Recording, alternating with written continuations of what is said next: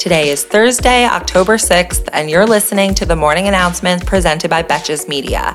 I'm your host, Sami Sage, and the morning announcement is your daily five minute breakdown of the headlines that isn't afraid to take a side and roast the most consequential reality show there is our government. Today, we're going international, starting with the International Space Station.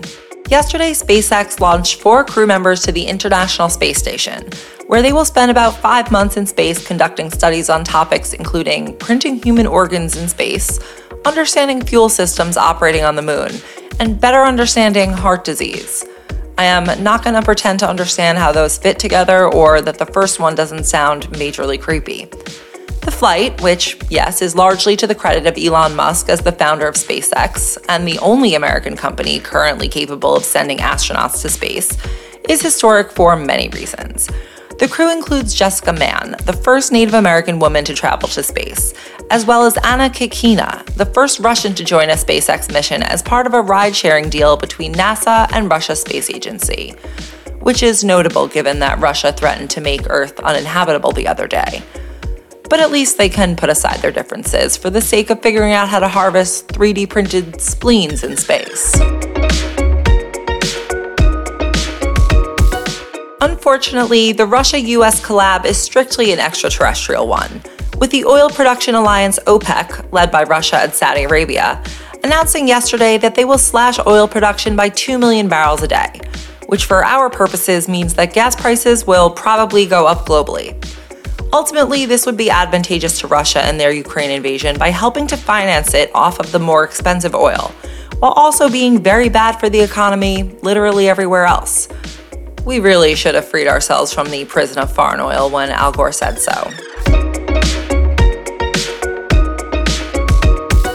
Putin must be running low on executive time because he has clearly been keeping busy. In addition to the whole oil thing, he also signed some final papers yesterday to annex four regions of Ukraine, even while Russian troops retreat and can't seem to actually hold the territory. Putin specifically claimed the Zaporizhia nuclear plant as a Russian asset, which is not an ideal combination for obvious reasons.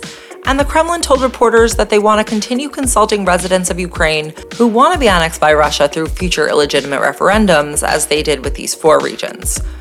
What is so hard for these guys to understand about no means no? It's beyond me.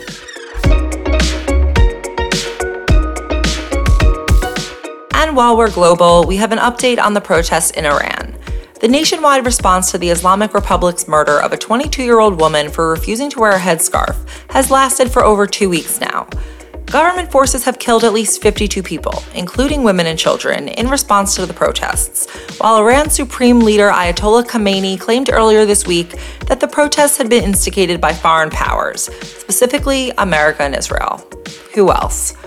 According to footage, security forces appear to be shooting indiscriminately at protesters in some cases, while also making targeted arrests and cutting off internet service.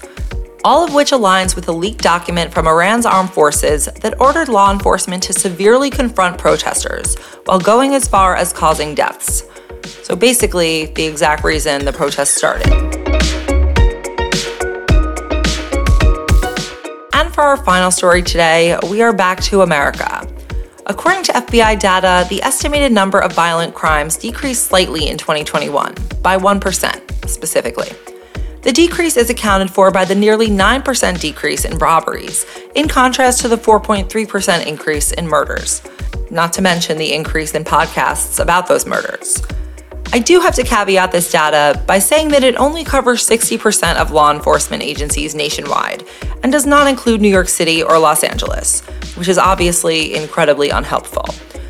While this is not necessarily the world's biggest improvement, to say the least, I think it is important to point out, especially in light of the fact that people seem to believe that crime has gotten substantially worse, and now we have some data that suggests otherwise, as long as you pretend that the country's two most populous cities don't exist.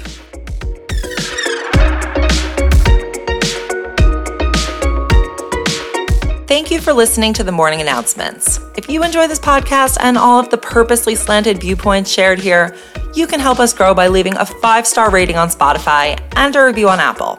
And of course, by telling your friends about it, either on Instagram or, you know, privately in a text message. but especially the friends who want to keep up around the midterms. And if you want more news, check out our newly launched premium episodes. You can find them in your feed on Apple or by searching for Extra Extra on Spotify. Last week, I interviewed Senator Sheldon Whitehouse on how dark money groups spent the past five decades raising $580 million to get themselves the Supreme Court that would finally overturn Roe v. Wade. And that is just the beginning of many deep dives to come about what's really going on behind the headlines. Until tomorrow, I'm Sami Sage, and now you know what the fuck is going on.